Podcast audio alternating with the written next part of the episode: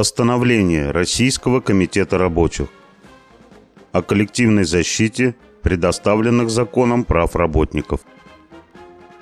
Российский комитет рабочих констатирует, что законодательство Российской Федерации признает право работников на труд и защиту от безработицы, право на условия труда, отвечающие требованиям безопасности и гигиены, право на отдых, включая ограничение рабочего времени, предоставление ежедневного отдыха, выходных и нерабочих праздничных дней, оплачиваемого ежегодного отпуска, право на своевременную и полноразмерную выплату заработной платы, обеспечивающей достойную жизнь работника и его семьи, право на повышение уровня реального содержания заработной платы работников, право работников на объединение для отстаивания своих интересов, право работника на участие в управлении организацией, право на разрешение индивидуальных и коллективных трудовых споров, а также право на забастовку.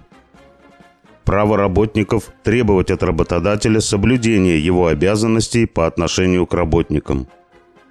Право представителей профессиональных союзов осуществлять профсоюзный контроль за соблюдением трудового законодательства.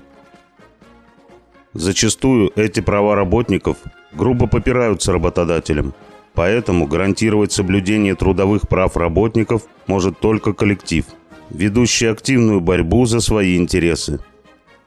Наиболее перспективной формой коллективной защиты предоставленных законом прав является создание, продвижение и отстаивание проекта прогрессивного коллективного договора. Коллективные действия по борьбе за его принятие вплоть до забастовки и профсоюзный контроль за соблюдением положений коллективного договора в течение всего периода его действия.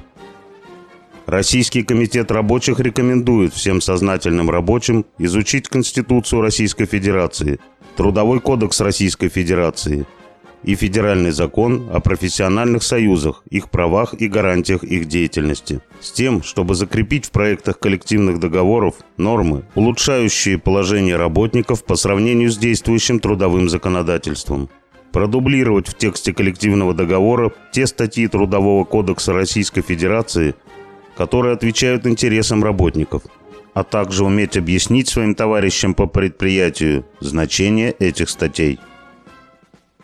Не нужно ждать улучшений сверху. Необходимо начинать борьбу прямо сейчас. Нижний Новгород, 6 ноября 2022 года.